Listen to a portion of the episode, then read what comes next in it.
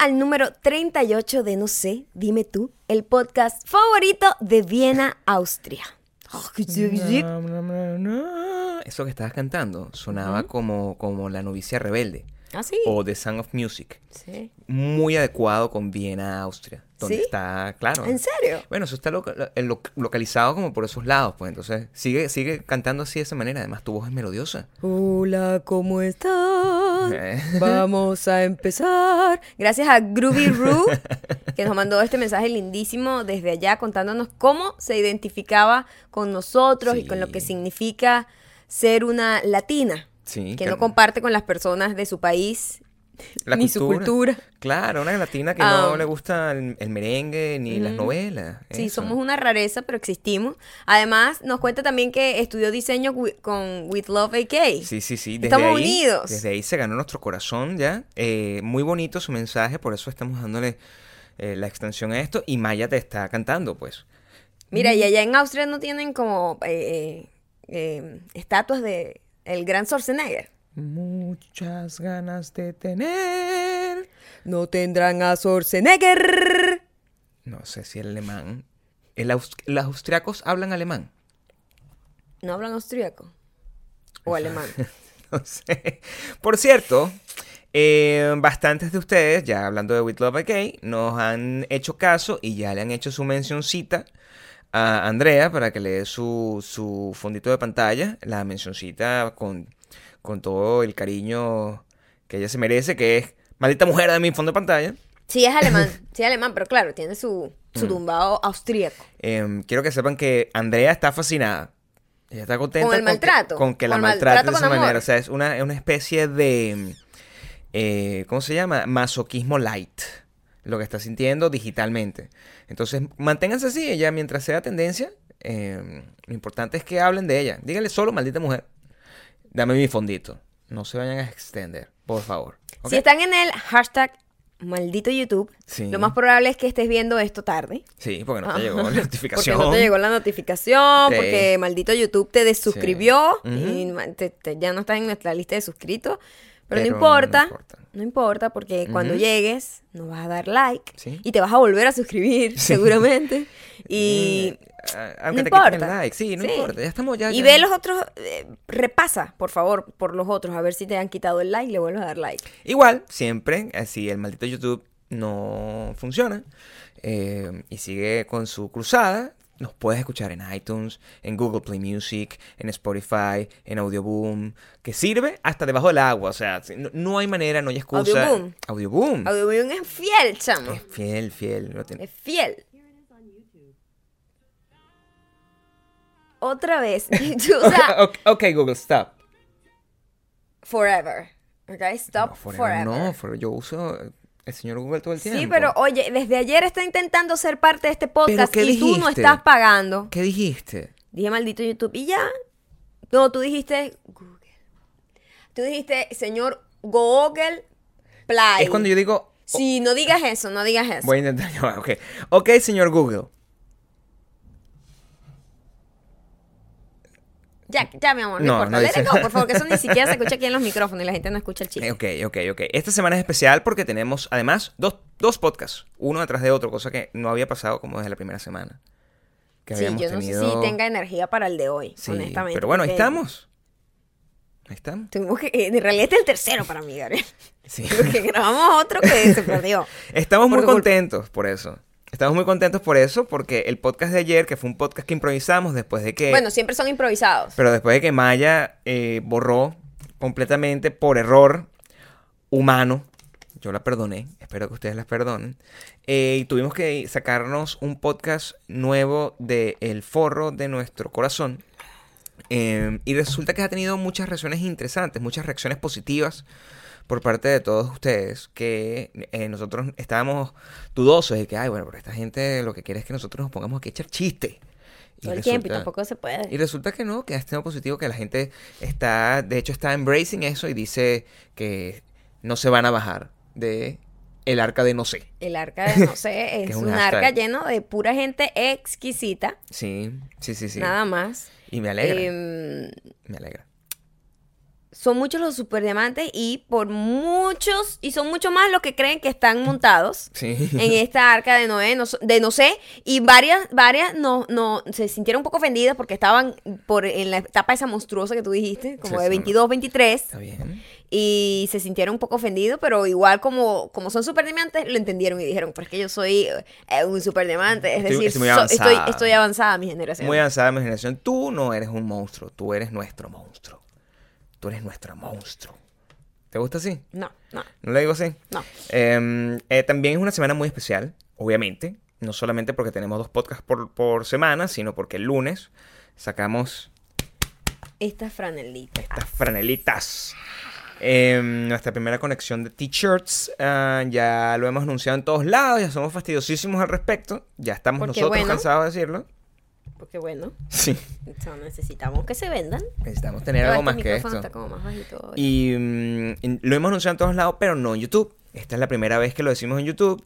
Y lo importante que tienes que saber es que están desapareciendo. es Y que hay gente que vive también en la piedra, que nos sigue en Sí. YouTube y como que no nos sigue, no En sabe que hay lado. unos puntos cinco que son unos Mm. podcasts que salen los martes en nuestras plataformas auditivas como Audioboom, Google Play, em, Google Play, em, Y, y Spotify. Spotify, Y iTunes. iTunes. Lo que no queremos es, como para no ser repetitivos y volverles a echar todo el cuento que echamos ayer con respecto a cómo puedes.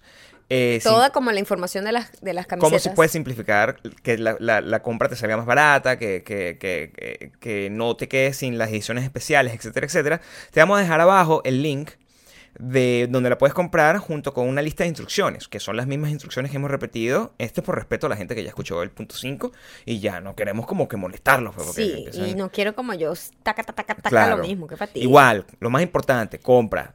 Compra, porque cada vez que tú compras, tú ayudas a que un niño este, que vive en esta casa pueda ser feliz. Ese niño soy yo. Em, y también, bueno, sí, sí, a pesar de, además del link que te dejamos abajo, siempre que tú quieras y que, ¿dónde es que está el link para que poder comprar la franela? Lo dejamos, no sé si está aquí. Eh, arriba en el nuevo banner que tiene este canal, que está súper bonito, sale... mm, Comprar nuestras t-shirts. Sí, salen los links de todas nuestras cosas, el, el- el Instagram, el Twitter, no sé qué, y sale el link destacado es donde el link de la tienda donde puedes comprar nuestras ah, franelas.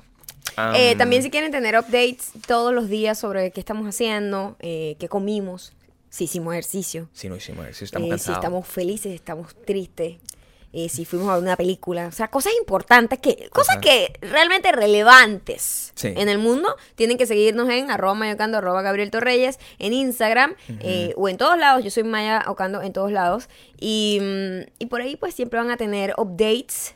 eh, a- al momento, eso es como estar conectado a una red de información fidedigna sobre eventualidades mundiales que realmente son trascendentales. Es todo lo que te quiero decir. Es decir, si no me sigues, O, por ejemplo, se si, si no fuera así, se perdería en este momento donde yo voy a hacer, voy a tomar una foto. ay, por favor, a mí no me tomes No, a ti no, de la ropa que tengo guindada allá al fondo. y donde eso que Gabriel, yo, no yo- seas tan marginal. y eso que yo lo subo aquí en mi Insta Por favor, en mi Insta Gabriel. Story, ya va. Ustedes, eso es el tipo de cosas que ustedes obtienen cuando Hoy nos nos siguen. tocó, hoy nos tocó Todo esto está lleno de ropa. lavar y la maldita mujer, Gabriel, se encontró con la gran sorpresa de que la maldita quedado.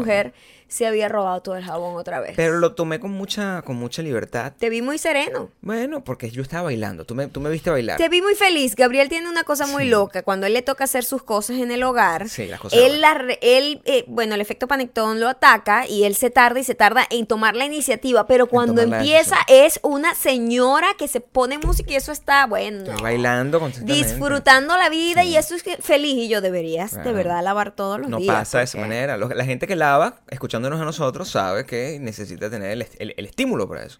Hay gente que hace este trabajo escuchándonos a nosotros. Y ellos saben, ellos, ellos, me- ellos son parte de mi crew. Tú, que no lavas la ropa y no la guindas. Bueno, Gabriel, ¿ya cuántos días nos queda de este mes? eh, muy pocos. Muy Nos pocos. quedan menos de... de- Eh, de- hay que hacer como la 15 limpieza, días. limpieza profunda que uno le hace a la casa tratando de que entre Sí. algo positivo el año que viene. Ya nos toca, ¿no? Porque hemos, últimamente hemos estado muy caóticos, pero esta semana ha, sido una semana tranquila, es esta Por semana eso. que comienza como a bajar todo, nadie quiere trabajar ya y la gente está así como, ah, ¿qué? Ah". Está más difícil que cualquier cosa. O sea, ya cuando yo, por ejemplo, que me paro en la, en la madrugada a hacer todas las cosas, lo hago ya de una manera mecánica, pero yo no tengo ganas de hacer absolutamente nada. Nada, o sea, ni de tomarse una foto, de flojo ya. nada, nada, Flojo, nada. O sea, flojo. tengo sueño todo el tiempo. Flojo. Ah, Y aquí a las 4 de la tarde ya es de noche. Ya es de Entonces noche. ya yo tengo sueño. Tengo sueño. Flojos estamos, ustedes también deben estar igual de flojos. O sea, díganme esos pobres niños que los obligan a ir aquí a- en, en Estados Unidos, creo que los obligan a ir al colegio hasta el 23 de diciembre. No tengo ni idea. Es, es así, o sea, es como, ellos nunca tienen como un winter break, como se dice. Ellos tienen como, están hasta el 23 y luego eh, como que se reincorporan el 27. Una co- es una cosa súper absurda. Ellos no, tienen segura. No, sí, sí, sí, sí. Ellos no tienen las vacaciones navideñas en este país. En este país se trabaja hasta cuando no se tiene que trabajar. Todo el mundo trabaja, todo el mundo tiene una Bueno, actividad. porque como aquí tienen eh, libertad de religión. Navidad es una celebración de una religión. Entonces no puede- Realmente no puede ser un- cuenta como una un como un holiday. día libre Claro. para todos, ¿no? Eh, porque entonces tenían que dar día libre para todo, para Hanukkah, para no sé qué, para ta. Ahorita está en Hanukkah, la gente, lo- los, los judíos están en Hanukkah, o sea, imagínate, bueno, no, no van a trabajar esta semana y no sé qué. No, No, puedes no. lanzarte Entonces, esa operación. simplemente ellos creo que el único día que no trabajan, creo que es el primero, El de primero de enero. enero. Y si acaso, porque nosotros uno va para el cine ese día. o sea. No, pero siempre las cosas de entretenimiento y restaurantes sí abren. Yo lo veo por mi gym, que ya publicó el- su- como sus fechas, ¿no? Como que, mira, este día vamos a cerrar a, a las 2 de la tarde. Y eso es un drama a ellos, porque eso no puede cerrar a las 2 de la tarde. Están hasta las 11 de la noche. Entonces, hasta las 2 de la tarde, el día siguiente no vamos a trabajar y el otro día ab- abrimos media hora más tarde. O sea, que en vez de abrir a las 5 y media, abren a las 6. Esa es una de las cosas más, eh, choques culturales más importantes Sí. en, en la celebración de la Navidad. Esa, esa tal. época festiva que uno en sus países, cada uno lo celebra de una manera distinta. Y a pesar de que nosotros somos todos latinos, todos los que ven este, este, este show, O gringos que es- que son tan latinos en espíritu que nos entienden. pero son latinos, pues, y tienen como arrastran esa, esas Claro. culturas que sí, de México, de Guatemala, de Honduras, De El Salvador, Dominicana. ¿verdad? Mm, Y a pesar de que somos, nos parecemos mucho en nuestra cultura, la ce- celebramos la Navidad distinta también. Claro. Y yo me he dado cuenta por... eh, porque tengo familia que está viviendo en este momento en México Sí. y es totalmente distinto también a la celebración de nosotros. Bueno, nosotros hemos pasado navidades en México y es complicadísimo. Se llama, primero tiene un nombre distinto que nos- a nosotros nos costó entender. Le llaman las posadas. Las posadas. Y, y la primera ¿Qué? vez que nosotros escuchamos, ¿Qué es "Hey, la que posada?" miren las posadas. O sea, No. nosotros recién llegados a Los Ángeles, lo primero que tuvimos que hacer fue que Maya estuvo animando un- un- un- una serie de lifestyle que era mayormente para el público latino de Estados Unidos y Latinoamérica. Eh, y lo primero que le dijeron, bueno, sí, este episodio va a ser sobre las posadas. Y nosotros, Y yo. que, disculpa. Hay una cosa que mm, tienen los mexicanos en este país, los que viven acá. Sí. Ellos asumen que nosotros entendemos todo lo que nos dicen Sí. de su cultura. Y está bien, o sea, nosotros Y- somos muy curiosos. Somos no, muy no, no, no, curiosos. no. Yo conozco el chavo del 8 y esas cosas, pero Sí. no me hables como que yo entiendo que es posadas. Ese es el gran problema que hay, que te hablan como si sabes. Exacto. Pero al final a mí, a, a mí eh, me gustó aprender, es decir, es muy raro, igualito, cada vez que mm, eh, asumían que yo sabía lo que estaba diciendo yo, epa, epa, no, no, no, explícame bien qué es eso, vaina, porque yo no te... Porque ¿cómo no vas a saber qué es pan de muerto? Ni, eso ni siquiera me lo dijo, eso ni siquiera me lo dijo un- una persona mexicana, me la dijo un amigo que es gringo, casado con una mexicana y que su visión de la latinidad es Sí. mucho más reducida, porque Sí, para él es- bueno, para su él es universo como que es... qué clase de latino eres tú Exacto. que no sabes qué es pan de muerto y nosotros, pero, o No sea... sé, ¿tú sabes lo que es una yaca? ¿Entiendes? O sea, es como que- Exacto. ¿Tú sabes lo que es, un- lo que, lo que, lo que es un pan de jamón? más o Entonces menos. es, es delicado. Igual también en ese aprendizaje, cuando a medida que él fue, pues no conocía casi venezolano, eso es lo que pasa. A medida que él fue conociendo venezolanos, se fue como instruyendo un poco más y, y- y se ha vuelto mucho más abierto. Yo tengo otro amigo que él dice vaina constantemente y me lo tripeo muchísimo. Eso es lo máximo. Em, Porque siempre lo dicen con un tono que no es. Sí. Como que yo dijera güey todo el tiempo y la gente va a decir que graciosa, porque no me sí, escucho porque no se escucha de verdad. creíble, pues, es, es como aprendido. exacto, exacto. Pero igual, esa, el- las celebraciones en, en esta época del año son bastante variopintas, bastante interesantes en cualquier parte Pero yo del no mundo sé por qué a uno le entra ese espíritu de flojera y de que no queremos hacer nada. Lo único que quiero hacer yo es comer, dormir y ver películas. Yo no quiero hacer más nada, más nada. Bueno, bastante parecido a eso es lo que hemos hecho. De hecho, hay un segmento de la población que en esta época en particular, al menos desde hace dos años, o dos, tres años, tiene su celebración personal, porque esta es la semana donde normalmente estrenan la película de Star Wars del año. Entonces, eso es lo que, lo, lo que está manteniendo vivo a un montón de gente de, de- de- con espíritu, con esperanzas de ir, no sé qué. Y, y nada, o sea, nosotros lo vamos a ver, no lo vamos a ver el día del estreno. No, No, no, no es lo que... no, estamos tan interesados. Es que no nos enfocamos. Yo estoy sumamente interesado, estoy sumamente eh, eh, curioso, Pero no quiero como el pero bululú y la no quiero estar el día del bululú. Exacto. Entonces simplemente... Ah, para que pase la fiebre un Sí, poco. lo- lo vamos Pero a ver el sabes que domingo, eso es otra cosa tanto, que pues, eso es otra domingo. cosa que cuando en cuanto llegamos aquí fue el primer choque porque nosotros Sí. nos vinimos un 8 de diciembre. Sí, así mismo. a pasar Navidad aquí y a empezar a- nuestra vida en Chicago. Eh, nosotros llegamos primero a Chicago. Y no, eh, nos encontramos con ese, ese choque cultural que el 25 de diciembre eh, lo que ellos hacen, estrenan películas importantísimas, primero Sí. y principal, que uno podría creer en el país de que vio a uno nacer. Sí. Que allá el 25, ¿qué? O sea, uno lo que ve es una película refrita ya, pues. O vas al cine a ver una película como no capaz. vas, bueno, al menos en mi, en mi No juventud no ibas ¿verdad? al cine, te quedabas en pijamado viendo... No ibas al cine, te Claro. quedabas viendo películas de verdad repetidas. O series, pasar todos los capítulos de los episodios de las series, de los sitcoms eh, de Navidad. Y aquí no, aquí la gente va en familia o en pareja o a los hijos a ver películas, estrenos como Star Wars o películas así de grandes el 25 de diciembre. Y lo hicimos, dijimos, bueno, la- eso fue como nuestro primera, eh, mi- nuestro primer em, Sí, eh, abrazo a la cultura, por decirlo de alguna manera. Sí, y sí. fuimos el 25 de diciembre a ver, creo que fue Django. Django. Django. Django Unchained, lo que fue... o Fue sea, absurdo porque una experiencia nosotros nada más teníamos como dos, tres semanas viviendo acá. No, o sea, nuestro inglés era muy básico. y es una película y es difícil. una película eh, complicada. una película es difícil un inglés complejo. En términos de, de comunicación, estamos hablando de una gente que habla sur profundo. Sur profundo. Y entonces, bueno, nosotros entendimos nuestra película como tal cual. Como- como con muñequitos. Como, como por contexto, pues. Años después vimos la película y ya los diálogos tienen más sentido y no sé qué. Y aún a mí se me hace sumamente difícil entender el acento del sur. Pero esa fue nuestra primera experiencia con eh, oficial, así, viendo, viendo, celebrando la Navidad en Estados Unidos y lo que sí se ha mantenido a lo largo del tiempo es que uno en Navidad se apaga. Estamos en modo Navidad. Demasiado. Y el clima no ayuda también, ¿no? Sí, en modo O Navidad sea, y sí, ya. que empieza a anochecer. Somos unos animalitos, Gabriel. Sí, En el total. verano uno no está todo alborotado, jalado, porque el sol se va a las 9 de la noche. Ujú. Y uno está lleno de energía por el, el astro sol. El astro rey. El astro rey, perdón. El astro rey. Y, pero ahorita a las 4 ya es de noche y ya yo digo, ah, bueno, pues, se acabó, se acabó la producción, yo me voy a acostar. Sí, esa es, la, esa es como la, la actitud más natural de nuestra condición humana.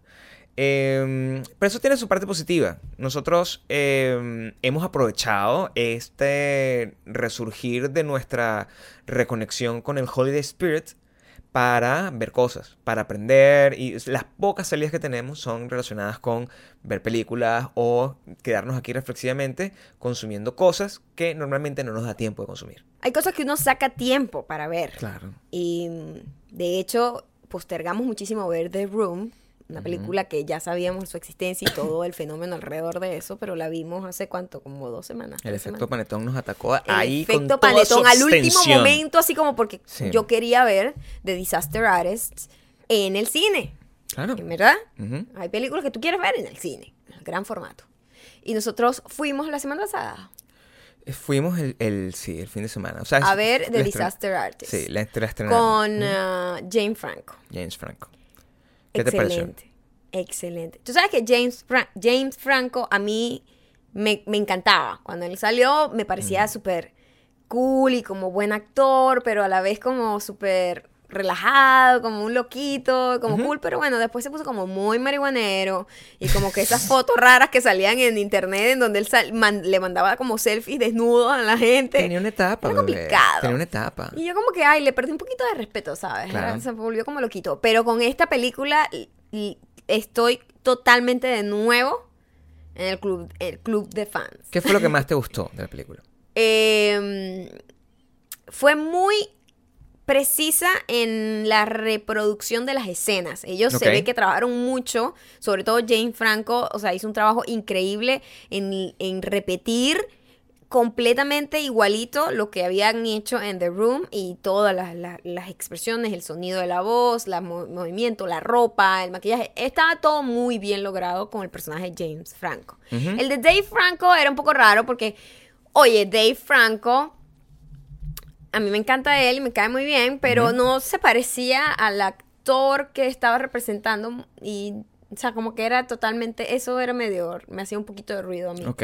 Pero, pero me encantó. Y lo que me gustó es que muestra como esa inocencia que hay detrás de una gente que está enfocada en lograr sus sueños. Que al final es una gente que, eh, que te puedes burlar, burlar de él, parece como un loquito, parece que tuviese como problemas, tú no entiendes muy bien qué es lo que pasa con esta persona, pero al final la humanización del personaje, porque lo que hicieron fue humanizar a esta persona que se ha convertido como en un chiste muy largo, y humanizarlo y darle esa profundidad, a pesar de que todavía no sabemos nada del personaje. Eso es lo más loco. Claro. Tú empiezas sin saber nada del personaje, ha sido un personaje muy misterioso, este señor, Tommy Eso. y terminas yéndote sin saber mucho de él, simplemente más bien te vas como con más eh, empatía hacia el- su motivación, podría decirse. Creo que eso fue más o menos lo que me quedó de la peli.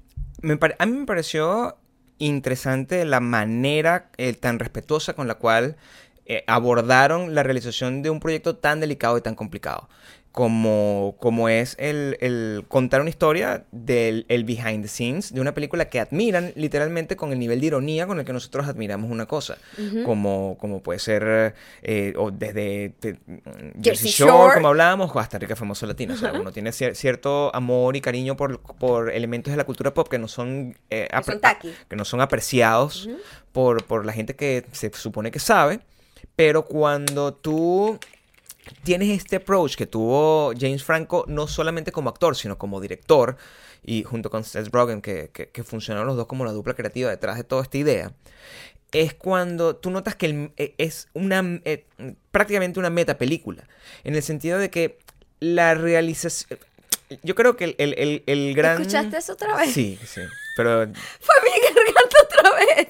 yo no sé qué What's tienes tú No sé qué tienes tú. Ay, mi amor, ya estoy muy viejita, ya, ya, ya se me está yendo, sí, se me está abriendo como otro huequito, yo no sé qué es lo que pasa. La película- Pero se escuchó. Sí. Se escuchó. Esto, esto no es, por ejemplo, eh, el- eh, esto que está haciendo aquí, esto es parte de una, del, eh, podría ser el- Todavía de está Disaster, sonando. de Disaster Podcast. No entiendo. Donde yo trato de decir una cosa seria, que puede ser una cosa que puede enseñarte algo en la vida, y Maya, Profunda. Maya profundamente desde su garganta me Mi interrumpe. garganta profunda.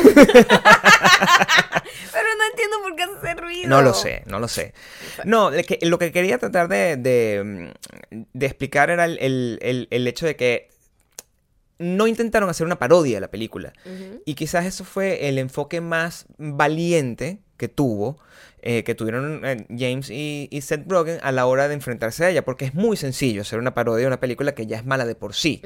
Pero como ellos trataron de hacer una película seria, eh, con, Como, como, au- autobiográfica. como una película seria sobre, sobre una película que es un desastre, pero la el personaje es tan raro que la comedia está en sí misma sin necesidad de que lo tengas que forzar y donde eh, simplemente el- el- el- la manera como la película en la que ellos están tratando de hacer un remake, por decirlo de alguna forma, o un remix, eh, ellos utilizan ese mismo, eh, esos mismos elementos taquis y burdos dentro de su producción. O sea, la barba de Dave Franco es una vergüenza para esta familia. Entonces, yo creo que eso es lo que hace que la conexión sea inmediata. Porque los que somos fans de The Room, desde que éramos fans del fenómeno sin haberla vista, hasta que vimos la película y eh, nos entendimos que era la mejor película ever. Em, lo que apreciamos es el- lo desastroso y lo pobre y lo triste que hay detrás de esa producción. Yo creo que eso es lo que, lo, lo- lo que a uno le gusta, porque si, si, si, si fuera una película, cuando tú ves una película mala con mucho presupuesto, a ti te das arrechera. Claro. Tú dices, coño, esta gente me hizo perder mi... Tú tuviste la oportunidad y tu película fue una mierda. ¿Me entiendes? Sí. Pero esto es una gente que lo está haciendo con las uñas. Y... y Sin saber absolutamente nada de hacer películas. Del corazón. O sea, honestamente. Solamente por el amor de la las cosa películas. más arriesgada que he visto en mi vida. sí. Lo más loco, lo más loco del mundo. Además, Jane Franco, así como hablamos en el podcast de ayer de, de Jim Carrey que se mantuvo en personaje. Jane Franco se mantuvo en personaje en todo el rodaje de la película. Y Dave decía como que a mí ya no me sorprende ese tipo de cosas, pues soy su hermano y como que yo sé que se lo dejo pasar y ya. Pero a Seth Rogen no, porque Seth Rogen es un Su amigo, pues su pana, amigo, es un pana que Sí. su nivel actoral es cero profundo. Eh. Él es muy bueno, comediante y, en esta película lo hace maravillosamente. Es el mejor, es el más, Más real. es el más real. Es la, es la, es- ese tipo es un director de. de- ¿Por qué te pareció un que era el más real? ¿Por qué, por qué te pareció que Seth Rogen Era era más real? so um, effortless, como hemos trabajado en set nosotros y sabemos que esa persona existe. Seth Rogen, esa persona que estaba representando, lo hemos visto, hemos trabajado con esa persona, ¿me entiendes? Claro. Es tan real, tan que no, no tuvo que esforzarse en, en- hacer mucho para pretender ser algo. Cuando es tan natural, ese personaje le caía de maravilla. Y a él le costó mucho como que ya, marica, o sea, para la vaina que no está, o sea, qué ridículo. Y Jane Franco estuvo en todo el rodaje convertido en Tommy Wiseau. Es que esa es la manera artística como... o sea, como- imagínate esa locura, mi amor. como si Jane ya Franco Tommy. Wiseau está fucked up, Sí. imagínate a Jane Franco dirigiendo una película donde está actuando como Tommy Wiseau sin salirse del personaje en todos los meses de rodaje. Es para volverse loco. Lo que lo hace, yo creo que si, si al final, eh, si alguno de de ustedes tiene la oportunidad de ver la película, sea en el cine, o sea, como, la- como tengan la piedra, la oportunidad de, de verla, es que, que tengan ese approach de, de entender el nivel de homenaje con el que Jane Franco, con mucho respeto, trató esta película cinematográficamente. Hay un caso similar que yo estaba viendo mm, hace poco y que me llamó muchísimo la atención, que es, eh, es una película, el, el documental se llama Raiders y funciona de esta manera. Es un documental sobre unos niños hace que cuando tenían 11 años o algo así, 11, 12 años, salió la película eh, eh, Cazadores de Arca Perdida, Raiders of the Lost Ark. Ellos eran, o sea, vieron esa película, esa película cambió su vida por completo, el- y ellos lo único que querían ser era Indiana Jones, eso es lo que querían ser. Entonces, lo que ellos decidieron es, eh, creo que no tenían, no eran tan chiquitos, creo que tenían 15, 14 años, 16 años por ahí. Lo que ellos decidieron fue hacer la misma película que ellos admiraban, plano a plano, pero con sus recursos. Es decir, con una handicap y haciendo todo. que bueno, hay una escena donde, donde Indiana atraviesa un, un lugar que está cubierto de fuego. Bueno, vamos a quemar las cortinas y lo grabamos así, pero plano a plano. Es un- una obra de arte. Tú sabes que yo vi en estos días un video de un chico eh, que hizo la, lo que estás diciendo exactamente, pero un video de Beyoncé. Ok. Increíble, porque era plano a plano el video de. Beyoncé, tan, taran, tan, taran, y todo esto aquí representado con pobreza, pero logrado a la perfección, edición arrechísimo, vestuario el tipo le echó, o sea, con lo que tenía, pero eh, la intención era como que o sea, entiendo perfectamente y me imagino que es increíble. Porque Claro. yo cuando vi eso fue como, wow, o sea, ese tipo le tomó hacer ese video tanto trabajo. No porque los recursos sean menos, el trabajo y como y, el resultado fue increíble. A mí me encantó, hasta más que el de Beyoncé. Esta película, por alguna razón, la película original, la, la de la que te estoy hablando, la, la versión plano plano de Raiders of the Lost Ark, llegó a Eli Roth, que es el director de Hostal y todo eso, y él lo llevó a, South by Southwest. Y tuvo eh, Standing Ovation, porque era una película increíble, eh, hecha por unos niños, plano a plano, con unos recursos que no existían. Cuando tú ves The Room, mm, def- definitivamente no significa eso. The Room es una película de una persona que simplemente tenía el sueño de ser una estrella y transformarse a sí mismo, lo que de por sí es un tema increíble porque eh, Hollywood el gran tema de, de Disaster Artist es lo complicado que es Hollywood y lo complicado que es cuando Hollywood te asigna una personalidad que tú no quieres tener. Y ese era el gran conflicto de Tommy el personaje y Tommy la persona. Él había nacido con la y tenía la firme convicción de que él no iba a ser sino un héroe. Él quería ser Johnny Depp, él quería ser Leonardo DiCaprio. Y él, la gente le decía, pero con esa, con esa pinta que tú tienes, Estás de loco que tú tienes, Tú- tú, no puedes ser héroe, tú lo máximo que puedes ser villano. Tú puedes ser Drácula y puedes ser un Drácula espectacular. Y todo yo quiero ser. I, I wanna be a hero. No, en su- no, de lo que estoy haciendo es el peor acento del mundo. Pero Sí, en, no en sé qué hiciste, efecto, es como italiano. así, así lo dice Jane Franco a veces. Lo que me hace muy. eh, La expresión de Jane Franco es impresionante. Buenísimo. Pero sí, el, el- el- ese es el gran conflicto que tiene ese personaje y por eso uno se conecta directamente con él. A pesar de que uno va descubriendo que el tipo estaba frito y loco para la Ah, mierda. estaba muy loquito. Y tenía unas actitudes bien raras también. Yo, el, el, quizás es una de las mejores películas del año. Me atrevo a decir. Bueno, ya está nominado Jane Franco. Llegó al Golden Globe. No sé si al Golden, al Golden Globe, pero al Saga. Al SAG. Al Saga, sí. Si, si esta película puede ser ditched en los Oscars, y no creo que ellos lo hayan hecho con la intención de llegar a los Oscars, porque yo creo que el enfoque con el cual decidieron hacer esta película fue súper honesto. Vamos a hacer un homenaje a la película con la que nosotros fumamos marihuana y nos la tripiamos. Em, pero puede ser que este chiste termine convertido en algo interesante sí, de en por el sí. Golden Globe está como mejor musical. Él como mejor actor. Best Actor. Entonces, yo creo que sí los va a llevar. Porque es una película que merece. La actuación de Jane Franco es impresionante. Y Best Motion Picture. Ajá. En Golden Globe también. Y en los, y como, y en los. Y en los saga también está como. No, Jane Franco. Es que es impresionante. Se convirtió en esa persona. Esos tipos de papeles siempre le, le garantizan mucha notoriedad a los actores porque el punto de comparación es directo. O sea, ves a la persona real y ves a Jane Franco y dices, fuck. El trabajo que hay para imitar movimientos, manerismo, eh, ¿sabes? Todo, expresión, la mirada. Eso es muy jodido. Pero tú sabes que yo a veces siento una... Con, cuando hacen este otro tipo de cosas biográficas, donde el, es como que, por ejemplo, Daniel Day-Lewis, que es considerado el mejor actor ever, que se retiró porque, bueno, ya no, Ya no quiero actuar ya no más. quiere actuar más. Ya la dije.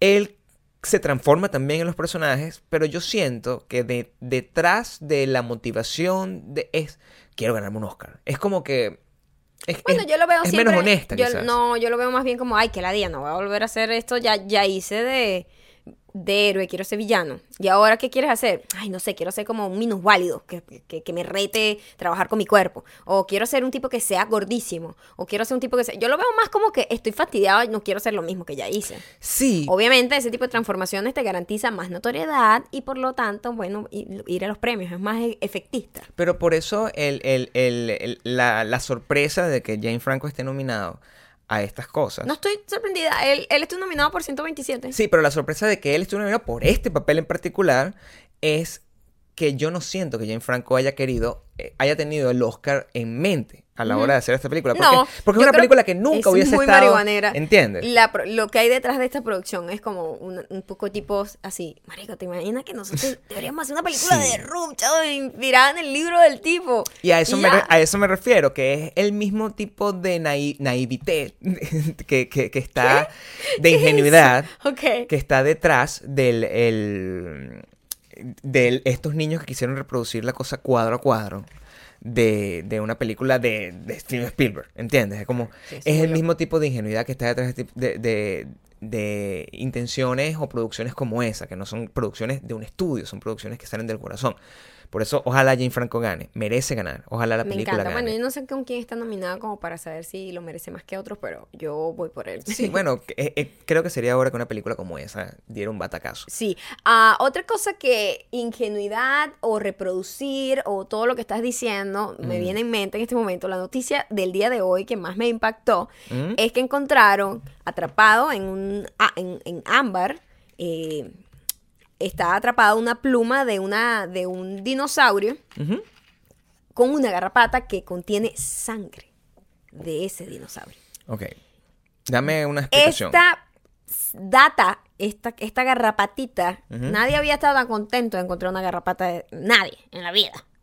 Encontraron esta garrapata que tiene 99 millones de años. 99 millones de años. ¿Tú crees que esa garrapata cuando existía...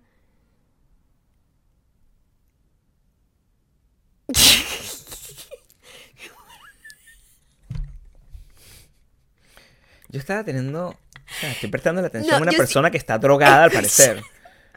Yo siento que tú no estabas aquí por un segundo, mi amor. Y empezaste a hacer como balancearte así, como muñeco porfiadito.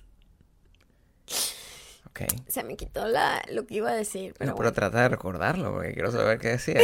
Yo tenía preguntas al respecto, pero estaba escuchando atentamente lo que tenías que decir. No me acuerdo qué iba a decir. Algo del garrapato, pero no me acuerdo. Pero bueno, esa es la noticia, mi amor. La noticia es que eh, podríamos descubrir muchísimas más cosas gracias a la sangre atrapada en una garrapata atrapada a su vez en ámbar. Yo te tengo varias preguntas. Ajá. No tengo respuesta seguramente, porque ya te di toda mi información. Vamos, a, mejorar eso de ti. No. O por lo menos inventa, invéntame la Ok, yo voy a inventar. Eh, porque tú sabes que ese es el argumento principal de Jurassic Park. Tú sabes que yo no me acordaba de eso, voy a ser honesta. no me acordaba de eso. ¿Era una garrapata literal? Te lo recuerdo. ¿O estaba atrapado? Te lo recuerdo. Era un, insecto que quedó atrapado en ámbar. O sea, hasta, hasta ese punto, es lo las similitudes son impresionantes. Y Jurassic Park fue un libro que originalmente se fue escrito hace muchísimo tiempo, en los 80, y que terminó convertido en película, y que todo el mundo vio que esto esté pasando. Es bastante aterrador. Eh, ahora. Se llama Myanmar, el lugar en donde lo encontramos. Me estoy adelantando a tus preguntas. No, no, no, yo no tengo la más perrilla. esa es mi pregunta importante era si a alguien se le había ocurrido decir que había algún tipo de referencia con Jurassic Park, si ya previamente cuando Jurassic Park la gente sabía que eh, el ámbar era el lugar donde normalmente encuentran los fósiles. O sea, yo estoy hablando desde la ignorancia, yo no sé. Em, y, y porque este descubrimiento es tan importante, es la primera vez que ocurre. Salvo en el cine. Ah, creo que sí. Déjame leer aquí. Porque cuando, cuando encontrar un, un, fósil de esto con el nivel de desarrollo genético que hay ahora. De hecho, acá definieron que la garrapata se alimentó de un nanoraptor. Ok. ¿Cómo saben eso? Bueno, porque ellos deben tener como por otros tipos de descubrimientos todo como la información genética de estos animales. Yo la verdad no sé, yo, yo Ross no soy. Yo creo que es muy probable que entonces sí sea posible que hagan Jurassic Park como tal. Porque no veo por qué no. ¿Tienen la información genética suficiente? Es primera vez que encuentran eh, garrapatas directamente asociadas con el dinosaurio. Porque han encontrado garrapatas, pero que no saben, en, o sea, la encuentran la garrapata sola, pero esta vez estaba pegada a la o sea, al lado de la, de la, de la, de la pluma, pues. Bueno, esto es terrorífico. Como que, oye, hay un, hay un link súper directo. Es terrorífico, porque había una pluma también, si los dinosaurios son... No, pero los dinosaurios, allá ves dinosaurios también, Gabriel, por favor, be better. O sea... Bueno, pero be better tú dándome la información. hay cocodrilos, ¿no? Lagartos y cosas así. Bueno, pero originalmente los dinosaurios... El, dinosaurio del que me estás hablando, ¿cómo que se llama? ¿El estebo qué? No, pero se llama fleeting, o sea, como un volador. ¿Sabes? Era un dinosaurio, bueno. Sí, era un... Eh, ¿Sabes que las aves? Un sí, un dinosaurio volador, pues. ¿Sabes que las aves son, son, lo más directo... Lo más viejo, pues. Lo más directo que hay que, en conexión con los dinosaurios. Ajá. Entonces, bueno, no sé. O sea, a, mí me parece que están haciendo Jurassic Park entonces. Pues, o sea, me parece que eso es una posibilidad. y, y, y y da mucho terror con el montón de, corporaciones que hay detrás de, todos los desarrollos de, ciencia genética. Bueno, entonces determinaron que tenía que ser como que un dinosaurio, porque lo compararon con todo, como toda la base de datos que ellos tienen, que ellos tienen de aves modernas y no, no, no sé, clic. ¿Tú crees que, por ejemplo, si, si em, por lo menos 25 millones de años más viejas que las aves modernas que ellos tenían. ¿Hace cuántos años fue que encontraron eso? Ah, se fue hace, como ayer. No, no, no, pero la sangre, 99 millones. O sea, se, se, se, Ajá. se dice que es de hace 99 millones. ¿Qué data esa garrapatita? ¿Tú crees que en Coño, 90 esa garrapita, en chama, 99 Nueve años que me encontraran a mí así, en, así como En incrustada 99 en una- millones de años le- que encuentren a un... Causaría yo emoción. No sé si tú, pero por ejemplo, si encuentran una puti vegana atrapada en ámbar... En un pepino, con un pepino en la mano. eh, Eh, primera vez que encontramos un pepino disecado pegado a una puti vegana. una civilización, una civilización del futuro. Ay, yo creo que sí sería interesante. Bueno, pues, so- sobre todo, porque es una persona. El, el, el- imagínate el nivel de confusión que se le puede generar a la, a la- a la generación futura Super futura. de encontrar a una persona que tiene de repente como uno de estos bowls de ensalada. Ajá, que ya no deben ni existir en ese entonces, un- ¿no? Porque ya no hay vegetales en la bowl- tierra. Un bowl con vegetales, una cosa así, pero eh, tiene las tetas gigantes. Sí. O sea que Está- te- este dicen, tenía como dos plásticos, pues ya está como medio disecada ella, ¿no? Entonces tenía como dos bolsas de plástico en el pecho. No entendemos por qué los seres humanos tenían dos, pe- dos bolsas de, plástico en el, en el pecho.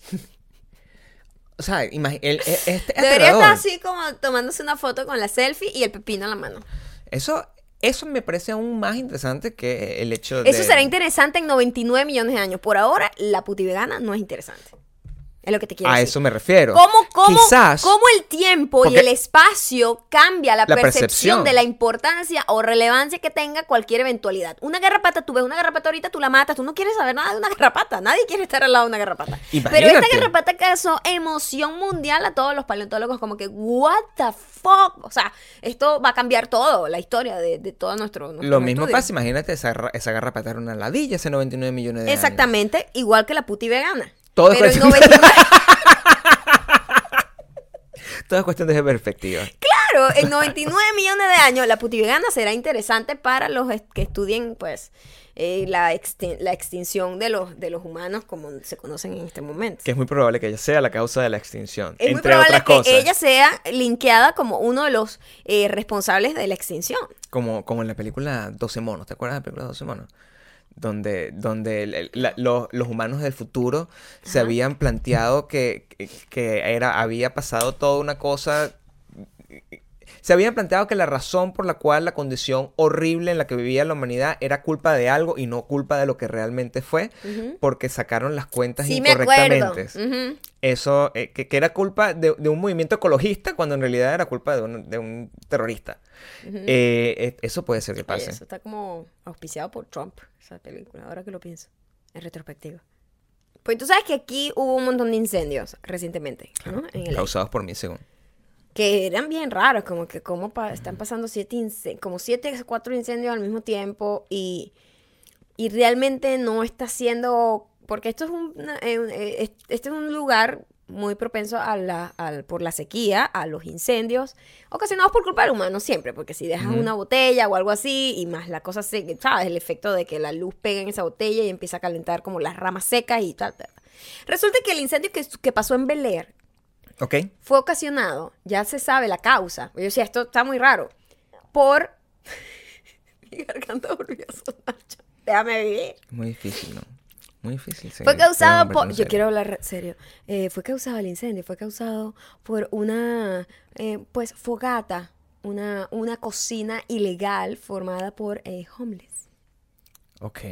Y bueno, todo el mundo decía, mira, me parece un poco poético que los homeless, que es un problema grave de esta ciudad, hayan acabado con seis casas de millonarios en vez de... Pero ah, ¿dónde, es está, poesía. ¿dónde están los homeless? Que es la o sea pregunta que, que, yo... si, si esta tipita, Taylor Swift, se le hubiese quemado un vestido, se lo teníamos que agradecer a los homeless de Bel Air. Eso ya se sabe. eso Sí, ya- no, sí, esto, en serio, eso fue... Qué ya los policías ¿no? dieron el reporte. Entonces, todo el mundo está preocupado como que ahora la van a agarrar con, por- con los homeless, más bien, en vez de tratar de solucionar el problema. De la sequía o lo que sea. eh, De coño, de buscarle soluciones mejores a los homeless, de tratar de acabar con el problema de alguna manera. Por el desbalance, pues aquí hay mucho dinero, pero hay muchos homeless. Es como un desbalance muy fuerte, muy marcado. Mm. El problema de los homeless en, en, no sé, en otras, bueno, en, en Chicago, que es el otro, el otro lugar que yo conozco. Que tiene eh, muchos. Que tiene muchísimos, eh, pero no son como los de acá. Aquí hay, hay muchos más. Sí, Siento aquí que es, aquí es em, grave. Sí. Aquí es grave. Y es, y es raro porque, como estaba explicando Maya un- un- la semana pasada, cuando estaba hablando de, de- de la composición eh, distrital de Los Ángeles, eh, cada, cada ciudad, por así decirlo, tiene su propia política con respecto a la, al tratamiento de los homeless. Y mientras, por ejemplo, eh, Santa Mónica tiene una política bastante permisiva en Bastante de que permisiva, bastante homeless- humana. Sí, es una, tiene una política bastante homeless. humana con, los homeless. eh, y a mí me parece que los homeless de aquí de Santa Mónica son, a menos que estés en Downtown Santa Mónica, son bastante respetuosos. Eh, en Downtown, Downtown, el centro de la ciudad, es muy aterrador. Es como, son muy agresivos. Son muy agresivos y, y me imagino que es por el hecho de estar franqueados por tanta... eh, Bueno, debe ser una vida un poquito más dura ya, ¿será? Sí, quizás. No, no lo sé. eh, pero son muchos. Y, y- y tú no sabes saber. Nosotros. eh, suena muy cruel lo que te vamos a decir. Pero cuando. Todo depende de la zona. Cuando nosotros estamos eh, por Venice, donde la decisión de lucir como un homeless es una decisión que a- a- pareciera personal. Nosotros prácticamente podemos, pues si quisiéramos, pudiéramos jugar el juego más cruel de la humanidad, que es que nosotros nos preguntamos, ¿ese es homeless o es hippie? Porque uno nunca puede saber, Hipster. o es hipster, porque uno nunca puede saber si un hipster simplemente Sí, quiere porque ver esa es, lucir de otra esa cosa manera. que, esa es otra cosa que me impactó mucho cuando llegamos acá, que los homeless son tratados muy distintos acá que en mi país. Por ejemplo, en mi país, un homeless jamás lo dejan entrar a una tienda, Nunca. a un café, a un Starbucks, una cosa Ujú. aquí. Aquí ellos tienen una vida normal que lamentablemente no tienen casa. Entonces ellos van, bueno, los que están todavía cuerdos, ¿no? Claro. Van, se toman un café, este, se sientan, pueden entrar a locales sin ningún tipo de problema. Si está causando problemas, por supuesto lo sacan. Pero eso, eso fue como, como- porque hay gente que es como que por eso el rollo de que puede ser hipster o homeless, porque a Claro. veces se ven como que tú, no, no sé, se ven bastante normal, diría yo. A veces se ve como una persona que simplemente eh, decide vivir como en más contacto con la- una vida sin ningún tipo Como de... más hippie. Como más hippie en Sí. ese sentido. eh, y a veces simplemente es una persona que recién... eh, Acaba lamentablemente caer acaba de caer en desgracia. Ajá. Porque el tema de los homeless en nuestro país es, eh, es un poco más de gente que es considerada loca. en el Gene- sentido... Y generacionalmente como que eh, Sí. han vivido siempre en la calle. Entonces, son locos que tienen hijos y se reproducen y esos hijos se reproducen y si, entonces en una ciudad de locos todo el mu- y todos los, los viven atrapados como en un Y no hueco los aceptan en eh, ningún en lado. un submundo y son prácticamente zombies eso es completamente distinto a lo que pasa aquí aquí eh, tienes unas personas que de repente pueden haber eh, estado con un trabajo y con, Sí. con dinero y con, con una y familia de repente se los comió el sistema. y de repente se los come el sistema capitalista, que es, es un hecho, eso pasa. O sea, simplemente un día tú no puedes pagar las cuentas de, de la, de la de médicas y no puedes pagar la renta de tu casa y no puedes pagar la renta del carro y te quedas en la calle y tú no sabes a dónde ir porque no tienes familia o no sé qué y caes en las drogas y terminas convertido en eso. Ese tipo de cosas en este país son muy comunes. Muy comunes y muchísimos artistas. Yo creo que Jim Carrey también le tocó ser homeless por un momento. Sí. Muchísimos artistas de repente están tratando de lograrlo y, y se quedan sin dinero para pagar nada y se tienen que quedar afuera y tienen que mantener su vida, seguir tratando de salir y mucha gente sale, mucha gente se los come o las drogas, el alcohol, la calle, o sea, hay una chica que es una inspiración muy, muy bonita, que ella, ella estuvo en una serie, estuvo, yo la descubrí por un video de YouTube, de hecho, de comediantes, como me salen muchos comediantes ahí, eh, como sus stand-up que hacen aquí en LA. Ella se llama Tiffany Haddish. Ella es increíble, es una chama que viene primero de una familia eh, drogadicta grave, grave, problemas de violencia, etcétera. Ella y su hermano eh, fueron dejados como en un orfanato, en una cosa de esta que crecen en como en ¿cómo es que se llaman estas cosas acá? Orfanato, no. Sí, es el nombre oficial no era- lado. Pero no era huérfana ella, lo que estaba es que era que su mamá como que era drogadicta, como heroína. Ah, pero igual. Una cosa así, pero ella vivió, o sea, como Foster se llama esa vaina. Foster, House. House. ajá. Ah, orfanato. Y, y bueno, ¿qué, ¿qué futuro puedes tener una persona ahí medio sobrevive en un orfanato? No es que tienen las grandes, eh, así como Oprah, que también salió de ahí. Y ella empezó a hacer comedia, comedia, y ella iba a, esto, a este lugar Y la gente le decía, mira, tal, no sé qué, y nos vemos. Y ella estaba homeless, ¿ok? Ella vivía en su carro, así como los homeless que viven con todos los peroles, la ropa, la vaina del carro. Y ella decía, no, pero yo era homeless, pero digna. O sea, yo me hacía las uñas, no sé qué. Yo trataba de mantener una careta para que la gente, porque si tú luces homeless, nadie te da trabajo, nadie, nadie te respeta. En cambio, ella mantenía la imagen, pero era homeless. Y esa chama ahorita está, y tuvo una película que se llama Girl Trip, Girls Trip, con Jada no sé qué Con Jada Pinkett. Smith, y, claro. Y por cierto, no la nominaron para el Golden Globe y la gente estaba histérica porque ha sido como ella, esa, ese, ese papel en esa película ha sido como el papel femenino cómico más gracioso y más, más, más eh, exitoso que ha habido este año y la gente estaba como que, ¿por qué? Porque Jada estaba rechísima y ella dijo en Twitter que esta gente ni siquiera se dignó a ver la película. Y ese tipo de cosas pasan. Em, como, como siempre, ese es el gran problema con los premios, ¿no? Siempre es el 90% PR y 10% Eso la es- película como tal. Exactamente, la película Claro. fue la, una de la, peli- la película fue una de las películas más exitosas de comedia. Eh, son cuatro mujeres super powerful, negras. Este es una película muy, muy negra, de mujer negra. Y fue buenísima, no nada más porque sea de mujer negra, es que la película fue muy buena. Pero simplemente la prensa internacional decidió no verla. Y ella dijo, no la nominaron porque no les dio la gana de ver la película. No quisieron hacer el screening que ellos tienen que hacer. Simplemente no les dio la gana de verla. Porque siempre la misma gente, siempre los mismos amiguitos. Por eso los premios son muy complicados. Sí, y, y es muy difícil que la estructura con la cual se, se, se- organizan los premios o la, la- la- forma, el sistema que está detrás de todo eso cambie.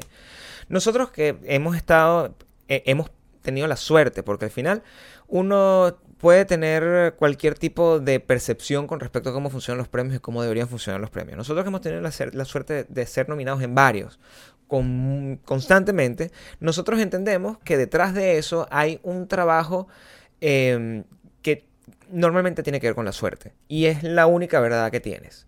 Desde el principio, cuando tú eres nominado por primera vez, eh, tú sabes que fue un acto de suerte. Fue alguien, alguien que no tenía Que por qué, sí, decidió ver ajá. algo que le llamó la atención y en ese momento tuviste un shot. Y ese, y, ese shot crece desproporcionadamente y resulta que llegas a una nominación, a, a estar nominado a un, a un nivel de una cosa que nunca pensaste que ibas a estar nominado y que tú simplemente lanzaste por no dejar. Así nos pasó a nosotros la primera vez.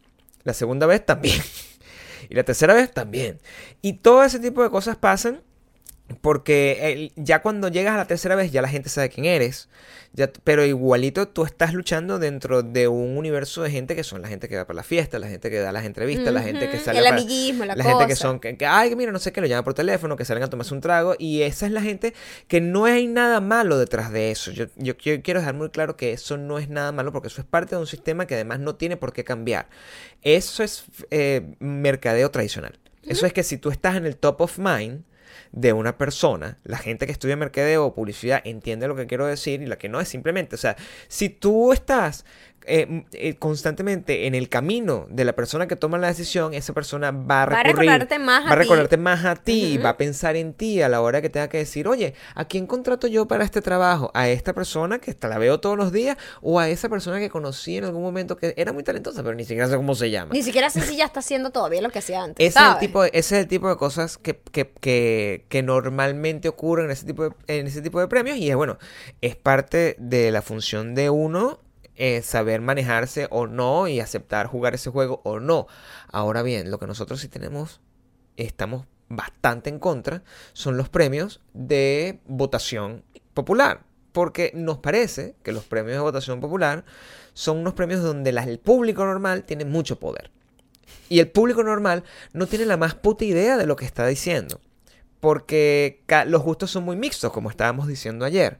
Entonces, eh, que algo te guste a ti, como a, a- a millones de venezolanos le gustó en algún momento el comandante Chávez, no significa que el comandante Chávez fuera el mejor presidente que iba a tener el país. Exacto. En- y lo mismo pasa, si muchísimas millones de personas leyeron a Pablo Coelho en algún momento, eso no significa que Pablo Coelho se merezca ganar un Nobel por su obra literaria. O Significa que que es muy Despacito haya sido la canción más sonada del año en Spotify no quiere decir que sea una canción buena tampoco. Pero aún así, cada quien decide cómo quieren manejar sus cosas. Lo que sí es que también a mí me molesta un poco por parte de las minorías, en este caso por parte de los negros, que ellos sigan tratando de encontrar la validación de un sistema que simplemente no los acepta y no los va a terminar de aceptar. Y, y los negros están muy fuertes con ese, con, con ese tema. Ah, no, y además Get Out, que era Que era una... una de las, la, la mejor, como la mejor película del año, Quizás. honestamente. Y la, la, la, nominaron, pero en comedia. Y decía, o sea, está, es tan fucked up y tan racista y tan ciego el sistema. Que, es- que esta tipa que hizo la mejor, la mejor eh, performance de, de comedia mu- mujer eh, del año, no la ni siquiera la nominaron, ni siquiera quisieron ver la película. Y a Out la nominaron como comedia. Comedia. Es muy cómico, though. Es muy cómico porque el, el tema de que. la manera como el, el director trató esa nominación fue, fue interesantísima y nos conecta con el tema de, eh, de Disaster, Disaster Artist. Porque lo que pasó con el Disaster Artist es que él originalmente tenía la intención de hacer una película eh, dramática y la película por accidente se convirtió en una tremenda comedia. Y él, y él, a lo largo de toda su carrera, él decidió embrace el hecho de que la gente se terminó riendo de lo que para él era una cosa muy seria y de ahí es donde viene el fenómeno. Él simplemente eh, fue un accidente, fue, fue un artista accidental más que desastroso y un comediante accidental más que desastroso. En el caso Bueno, de él Jor- es comediante, de hecho. eh, Jordan Peele, Claro. tomó la decisión de decir, bueno, sí, pero es que siempre estuvo pensado como, de, de hecho, cuando le, le preguntaron, pero es una comedia, no, es un documental. Y ahí ya está haciendo comedia involuntaria. Claro, claro. Entonces, no sé, casos de comedia involuntaria pasan muchos en, en- en- en- las pequeñas tragedias de la vida, como la historia que yo te estaba contando de una chica en Inglaterra, que ella decidió, como cualquiera de todas las personas que nos ven acá, pintarse las, eh, las, las cejas Ok. tú cuando te vas a pintar las cejas, la gente que lo hace, eh, tú puedes comprar un pigmento que lo venden en, en- en un lugar así como CVS, Walgreens, whatever, y tú te echas ese pigmento y, y te pones las cejas del color que a ti te da la gana. Este costaba 12 libras, algo así. Ella, para ahorrarse una platica, ujú. ella decidió comprar un producto en eBay. Esto es un producto de estos que son de, de, de K-Beauty, que se llama, que son de coreanos. ¿Ok? Ok. Graso error. Que ni siquiera tendría las instrucciones en inglés, No, no. quizás. Ella compró este producto. Yo creo que a lo que- mejor el error estuvo ahí. El error estuvo en que quizás esto lo vio en una youtuber de belleza. Una puti- putigurú. una pu- putigurú. Y esa putigurú le recomendó esta marca y ella tomó Que la le está decisión- pagando desde Sí. China. Sí, ella de- tomó la decisión de, de seguir esta marca. A esta chica le llega el producto y ella se lo echa. Te lo tienes que dejar en teoría dos horas. No Eh, vale. esa era la historia. No, ya va. Yo creo que ella se equivocó, pero durísimo. Ella decidió dejarlo. No, no- ningún pigmento ni tinta de pelo se deja por dos horas. Eh, Hasta eso te digo que puede haber un error en la traducción. Lo dejó por dos horas y media. Ah, no, pero eso fue como Ross cuando se dejó los, los dientes scarly, scarly white. Y ella O sea, eso fue un error de seguir las instrucciones. Lo que me estás diciendo es su culpa. Se lo merece. Decía que después de las dos horas y media Dos horas, está loca. sentía como que estaba un poco duro. Por supuesto. Completamente esta- Casi que se les integra el ojo. estaba negro, Ok. pero cristalizado. Por favor. La tipa se lo arrancó, bueno, evidentemente, la tipa se quedó sin ceja. Esa historia, que si a ti te llegara a ocurrir, esa historia, No, yo pierdo las cejas de esa manera, yo mato a alguien. esa historia Pero esto fue su culpa. Eh, eh. Ningún pigmento se pone por dos horas. es una tragedia que pues, finalmente termina siendo comedia accidental. Y es, el- e- esa es la gran belleza de la vida. Tener este tipo de historias que aparecen y tú dices, bueno, como el cirujano británico del que tú me estás hablando, yo creo que también tiene algo de eso. Hay gente que ve las cosas así con mucho humor. Claro. Y yo creo que este cirujano británico creía que se la estaba comiendo. Resulta que él operaba, bueno, era un cirujano, operaba gente, el hígado, la cabeza, no sé qué. Y le dejaba, pues, él quería dejar un recuerdo, souvenir. Poner, o sea, poner, pues, ¿sabes? Watermark, como dicen los fotógrafos. Ok. eh, de su increíble trabajo. Y le hay una, hay una, una herramienta que usan los cirujanos para coser con quemadura, que es como un como un soldador, como una cosa de soldar, Es, pero un, de, es un bisturí de candela. pues. de candela, exactamente. Y él dejaba sus iniciales ahí y decía Eh, no, Maya estuvo aquí. Como Así, firmando, pues. Sí, ponía como sus iniciales. Pues. Pero yo tengo una SB, pregunta para creo ti. que era SG, SB. Tengo una pregunta. Sé que estoy perdiendo mi tiempo. Por supuesto, porque yo, eh, periodista investigadora, no soy. El tipo. La noticia es que el tipo dejaba la, la, la, la- la firma ahí y sin que las mujeres supieran. O Por lo- supuesto, mi amor. El tipo se dieron cuenta, otro doctor se dio cuenta, oye, ¿qué es esto? Y empezaron a hacer como una investigación y eso es assault. O sea, el tipo es- tiene cargos de asalto a un montón de pacientes porque tú no le puedes hacer absolutamente nada a una persona que está anestesiada, una cosa que no ha sido solicitada. Pero los pacientes, cuando se paraban, encontraban eso y no decían nada. Baby, dentro del hígado. Es un psicópata. Dentro del hígado. Dentro del hígado. Dentro. Ya va. Yo pensaba que era una cosa cosmética de afuera, donde la No. tipa simplemente veía que, oye, aquí, que, no sé, Mar- Oye. Martín estuvo aquí, ¿entiendes? Que es como, como, como, como, Te dije el si hígado, te Gabriel, te cogen. dije el hígado por fuera. Pero por fuera, o sea, yo me imagino el hígado, yo, este tipo es un asesino, ¿de qué coño madre estás hablando? Es- estamos hablando, yo pensé que dejaba la marquita afuera, mi amor. No, mi amor. Dentro de los órganos. Bueno, pero ven acá. Psycho. Hay gente. Hay Yo gente no creo dice- que esté man- tan mal tampoco, porque eso es una obra de arte. Te salvó la vida.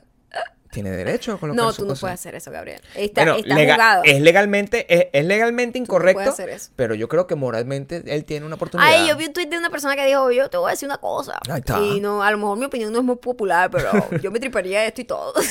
si me, tú me pas- Yo que sufrí, yo que he pasado por no sé cuántas cirugías en mi vida, si alguien hubiese hecho eso, me lo triparía y todo. Si a ti te quitan, si a ti te quitan, A mí nadie me, me está poniendo aquí, Jerwin estuvo aquí. No seas tú tan bebé, huevón. bebé, Nadie. Escúchame. Si un director de, de videos de reggaetón, en general, el carajo se empeña en firmar todas sus cosas como que no sé quién, production, como si fuera de verdad que estuviese haciendo en la capilla Sixtina. Si tú puedes hacer eso en un video de reggaetón, yo me imagino que si yo te salvé la fo- yo te salvé la fucking Cálmate, vida. Gabriel, estás muy alterado. Si yo te salvé la fucking vida, si yo te salvé la fucking vida, yo tengo el totalmente derecho de, de- de dejar mi marquita ahí. Yo Pero creo. ¿Estás calmado? Did, did you die? Yo no, yo no. Pero tampoco murió la persona a la que le dejaron la marquita. A lo mejor algunos ya se fueron para allá. Hay gente que no sobrevive después de las operaciones. No, yo creo que eso está fuera de- fuera de lote. Yo creo que eso no era necesario.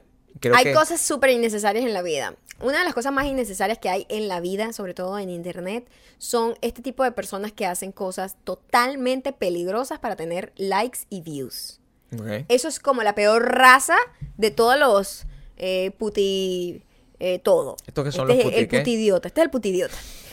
El putiacróbata. El putiacróbata. El putiacróbata. Eh, hay una gente que agarró como moda tomarse selfies en lugares increíblemente peligrosos. Eh, escalan, son como, hacen como parkour y cosas así, y escalan como edificios, rascacielos, etcétera. Yo vi un video de para un tener- muchacho haciendo eso. Eso era Mm, una A mí me de da un frío que me entra como por debajo hasta aquí. Es horrible. Cada vez que veo a esa gente me provoca caerle a golpes. No tiene familia. Yo creía Tú que no era tienes Photoshop, familia. No. Era de verdad. Son de verdad. Pero Entonces bueno. este tipo que le decían la araña china, se llamaba Wu Wang Wang Wang Wang, yo no voy a reproducir ese nombre ¿Es porque chino? no lo tengo idea. Sí, se mató. Yo te voy a decir algo.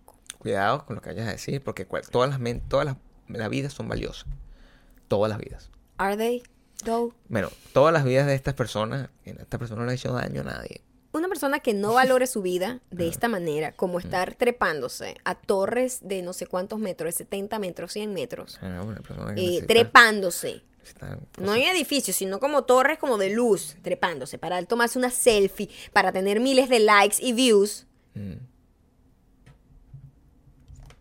Yo creo que tú no deberías ni reproducirte si tú tienes ese nivel de genética. No, yo- o sea, una persona que está buscando amor, tener, No. eh, está generando contenido. Por supuesto, las, las, las- las opiniones son eh, divididas. ¿Qué opinan ustedes? Yo creo que una persona que no valore su vida de esa manera, honestamente, no es que me voy a alegrar porque se muera una persona. Es un niño, súper joven, un chamito. Pero coño, ¿no pensaste antes que esto iba a- que esto estaba, que así ibas a terminar? No lo sé. Yo- Sobre todo eh, para una selfie. O sea, su trabajo es su trabajo era literalmente montarse en cosas súper peligrosas para tomarse una selfie y la gente diga, wow, qué increíble, eres súper valiente. Esto tiene muchas aristas. La primera es que eh, eh, esa es lamentablemente la vida que nos tocó vivir. Es decir, eso es lo que importa. Si tú te tomas una selfie y tienes muchos likes, eso te da suficiente satisfacción en tu vida. Y mm, también vivimos una época de, de- de- de poca satisfacción y donde los estándares cada vez son más bajos y más altos al mismo tiempo. Es decir, esa, ese muchacho, en vez de, no sé, ponerse, querer Bueno. ser físico nuclear o- o ser astronauta, quería era ser acróbata de Un Instagram. monito. Pero mira, por ejemplo, en estos días pasó también un caso muy, muy sonado y se hizo trending y causó una polémica también por la respuesta que tuvieron los eh, bomberos. Un carajito de mierda. Dios mío santo. Porque este está vivo, te puedo decir esto. Un carajito de mierda. Que lo que hace es idiotez. Me voy a meter un, este, una botella de agua por el culo para ver qué pasa. Perdón, pero es que me molesta. Pero esos son el tipo de videos que La hacen. tensión. verdad que ya yo estoy muy mayor para esta furia. Déjame respirar. Mira lo que hizo el idiota. Eh, metió su cabeza en un microondas y le echó como cemento. Y se quedó atrapado. Tuvieron que llamar a los bomberos. Todo eso fue grabado en el video, además. Quiero, quiero Todo eso fue programado para grabarlo en el video. Estuvieron como ocho horas, cinco bomberos tratando de salvarle la vida al idiota este. Necesito entender muchas cosas, detalles, detalles. Metió la cabeza. Yo tengo un microondas aquí. Dame una explicación detallada, descriptiva. Yo agarro mi cabeza. Te voy a mostrar esta foto para que entiendas. Ok. La cabeza del, del muchacho la metió dentro del microondas. ¿Y dónde echó el... No estoy entendiendo absolutamente nada. Y la audiencia tampoco. Man who cemented head inside microwave says YouTube pranksters like him should be fine.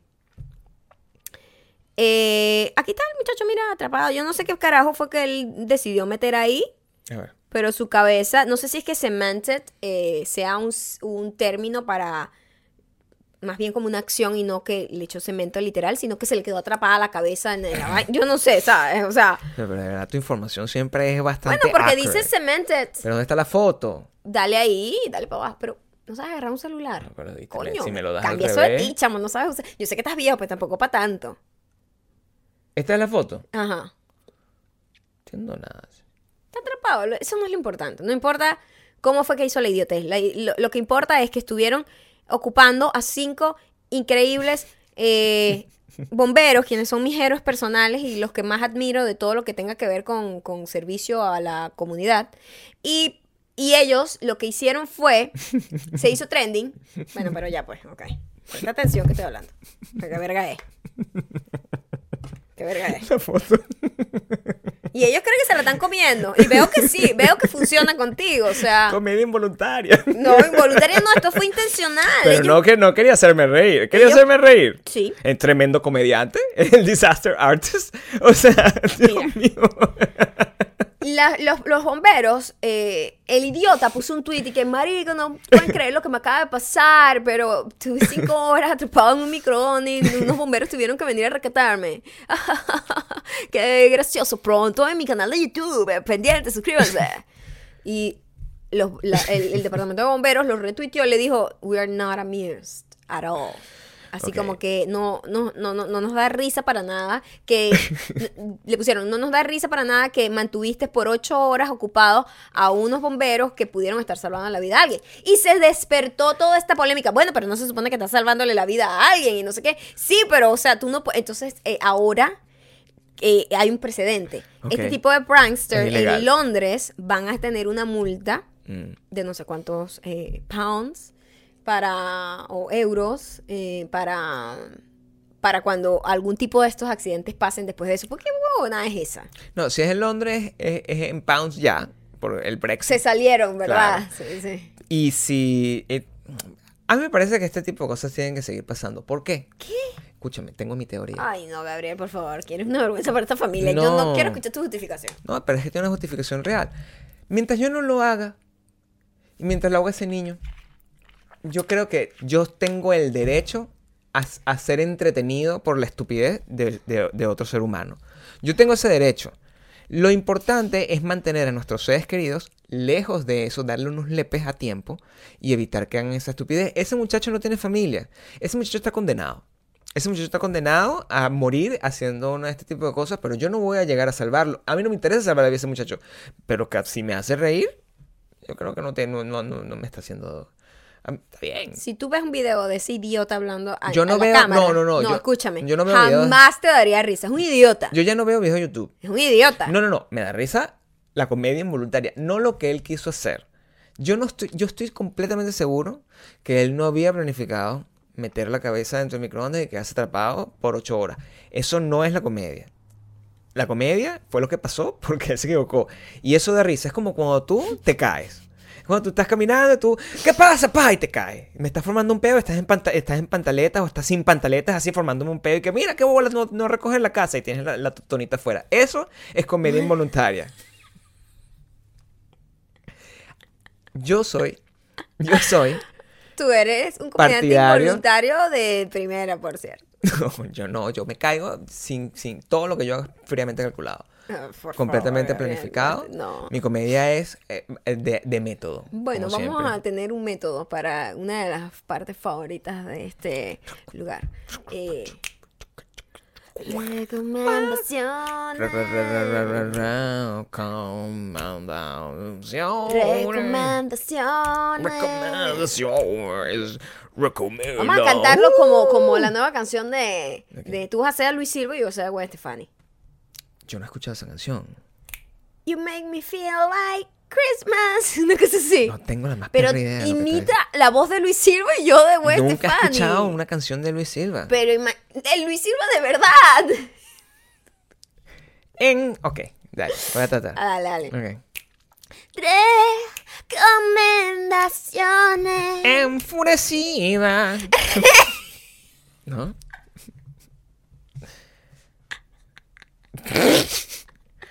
Involuntaria. Re- No, déjame pensar en Ta- ta- No entiendo, o sea. recomendaciones. que no- no- estoy, o sea, no hay ni espacio en la improvisación aquí. Porque solo, solo me viene enfurecida. Pero empieza a cantar así y ya. Quédate en el tono, quédate en el tono. Ok, pero ¿cuál es el tono tuyo? El mío es Gwen. Déjame empezar una canción de Gwen. ¿Cómo es que? I'm just a girl.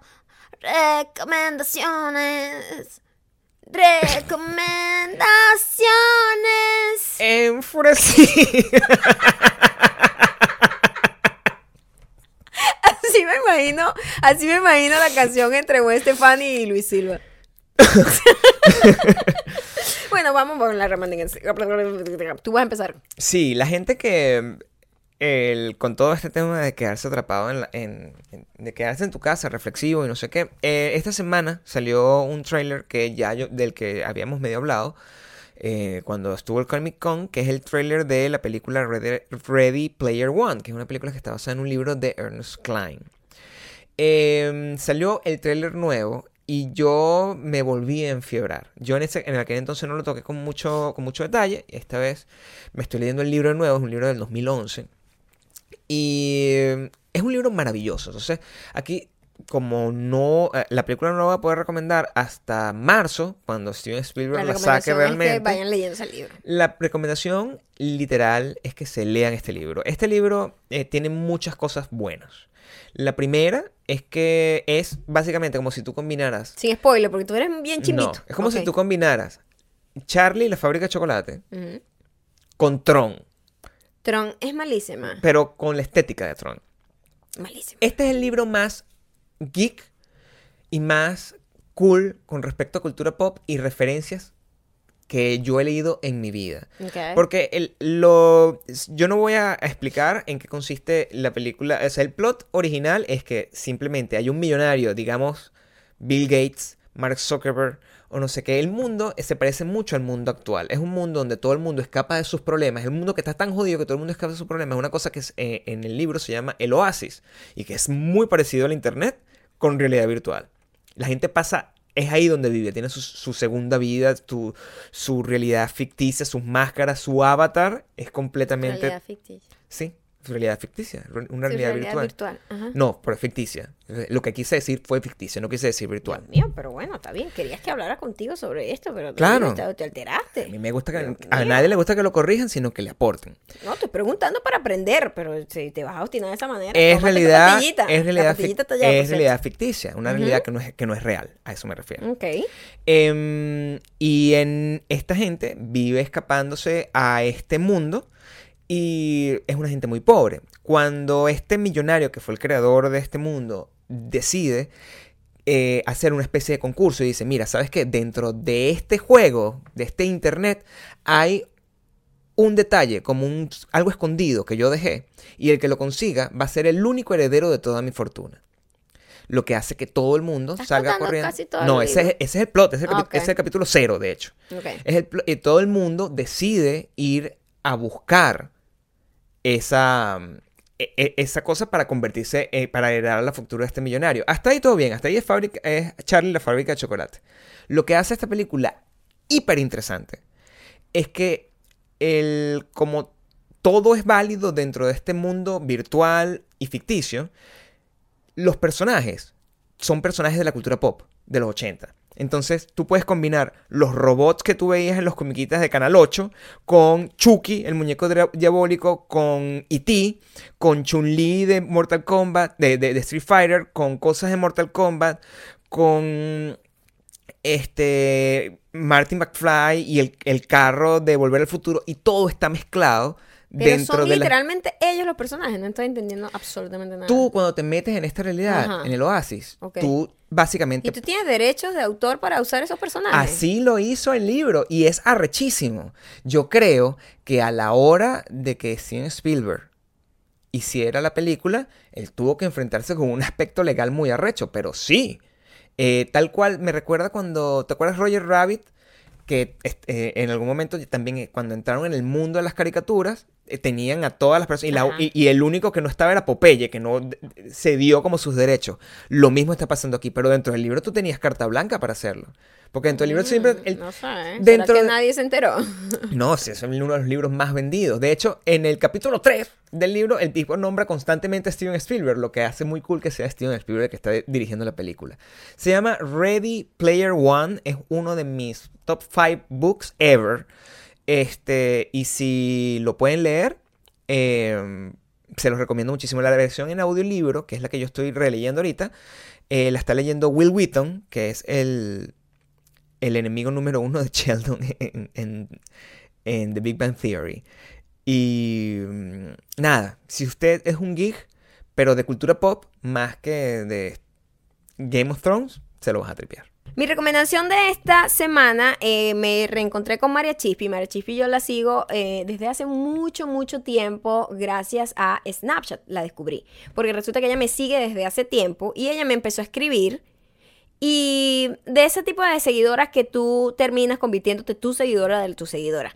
Eh, y me empezó como a interesar muchísimo su historia. Era una persona que evidentemente eh, desde el primer momento que me escribió me di cuenta que era una persona como muy inteligente, muy, muy profunda, muy cool. Y yo le di follow inmediatamente y le empecé a seguir, pero le había, le, le había perdido un poco el paso el porque Snapchat ya no lo uso y ella siempre echaba todos sus cuentos por allá. Es una storyteller natural, súper graciosísima. Le ha pasado todas las cosas in- que no, ni te puedes imaginar, a ella le han pasado. Eh, Es Casimiro. ¿Casimiro qué se llama? No, Calimero. Calimero. Y él, a ver, ella tiene un canal de YouTube que es María Chispi y tiene una serie que se llama El cuento soy yo.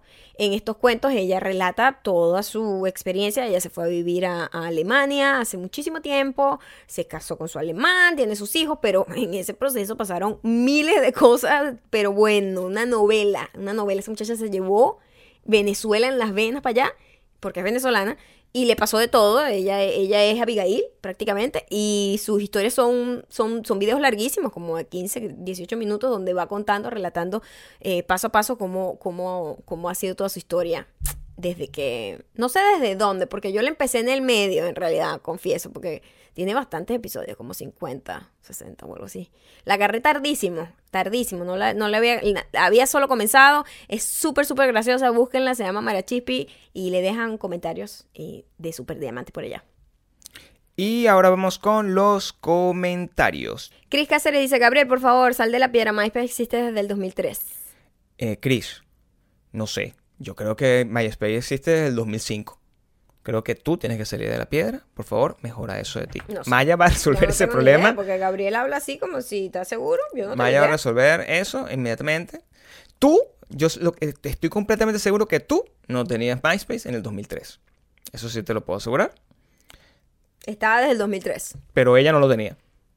Ah, no lo sé, no conozco a Chris. La casa de las muñecas dice, ¿pero se comieron el panetón por fin o no? No, no, no lo comimos. De hecho, pasó dos navidades en nuestra casa. Se nos olvidó cómo culminar esa historia realmente. Botamos el panetón, pero primero descubrimos el misterio.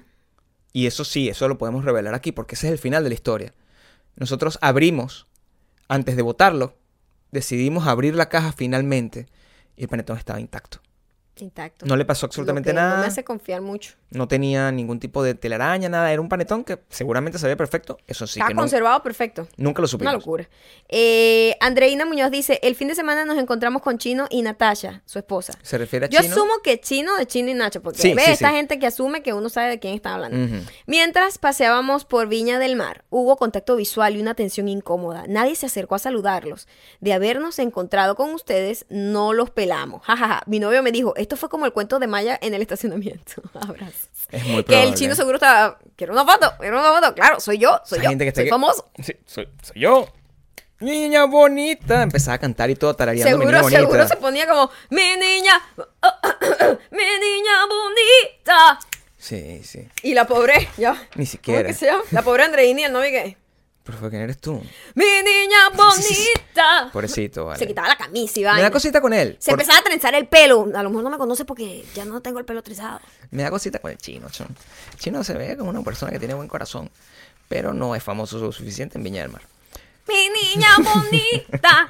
Eh, el último comentario es de Carmen Rodríguez. Dice, Carmen. viendo, oyendo el podcast mientras hago mis maletas, el próximo podcast que es solo para Super Diamantes, el martes, lo escucharé con mi familia en la ciudad de Guatemala. Ojalá este comentario lo lea la Miss o el nene. Ok, ya va, ya va, ya va. No lo Saludos, los quiero mucho y son goals en la vida. Vamos, a- léelo. La Miss, en este caso la Miss, espérate un segundo, te voy a hacer música y la Miss lo va a leer. Y, con después esto el- nos vamos y a después el nene puede que le dé un saludito al final. Tum, tum, Bueno, aquí tenemos un mensaje que llega directamente a nuestras redes sociales. Esto se llama Carmen Rodríguez. Carmen Rodríguez dice, viendo y oyendo el podcast mientras hago mis maletas. El próximo podcast que es solo para super diamantes, es decir, el martes, eh, lo escucharé con mi familia en la ciudad de Guatemala. Ojalá este comentario lo lea la Miss o el nene. Saludos, los quiero mucho y son goals en la vida. Mira, mira, mamita, eh, Carmen Rodríguez, te queremos mucho. Tú sabes que siempre aquí tendrás a una gente eh, atenta a tu, a tu cariño. Ay, se fue. Así que el nene solo queda con la voz. Y el nene te dice con todo su corazón que... Guatemala está a punto de ser invadida por el talento impresionante de la Miss y el nene, que estaremos ahí probablemente firmando autógrafos en la capital principal, justamente donde está la estatua del libertador de Guatemala. Te recuerda, lo único que tienes que hacer para encontrarte con nosotros es reconocernos inmediatamente, no hacer lo mismo que hace Chino, el ex cantante de Chino y Nacho, sino ser una persona mucho más creativa y acercarte a nosotros. Y recuerda, recuerda pedirle a toda la gente que vende hamburguesas por allá que tú vienes de parte del el nene de la radio. El único importante dentro de un universo de locutores que no le llega ni a los pies a nadie que tenga la capacidad imposible de improvisar ante tanto ruido de una sola vez. Y con esto nos despedimos, la Miss y el nene y la hamburguesa que fácilmente te pudieses llevar en una nueva oportunidad el próximo podcast que será en la semana siguiente. Bueno, muchísimas gracias. casi que se me queda la mía y lo dije casi. Bueno, muchísimas gracias. Bien, bien. Este, ya saben que nos pueden seguir en arroba mayocando arroba Gabriel Torreyes, comprar las camisetas que están en todo, en todo. Los links están en nuestras, en todo. Ah. Qué cansado. El nene debió vender la franela, ¿ves? No, nene, no va a vender Pero, franela. pero yo no sé cuántas veces, que, no sé ni qué dijiste, después lo escucharé. No, pues qué locura. yo estoy muy concentrada creando música, Gabriel. Yo sé, yo sé. un artista. Yo estoy muy concentrado no escuchando la música que crea. Yo también estoy concentrada escuchando los ridículos ese que Eh. Bueno, Nos vemos pues. Chao. Espero que el próximo podcast no se borre. Ni este. Ay, chamo, tengo miedo ahora. Chao pues.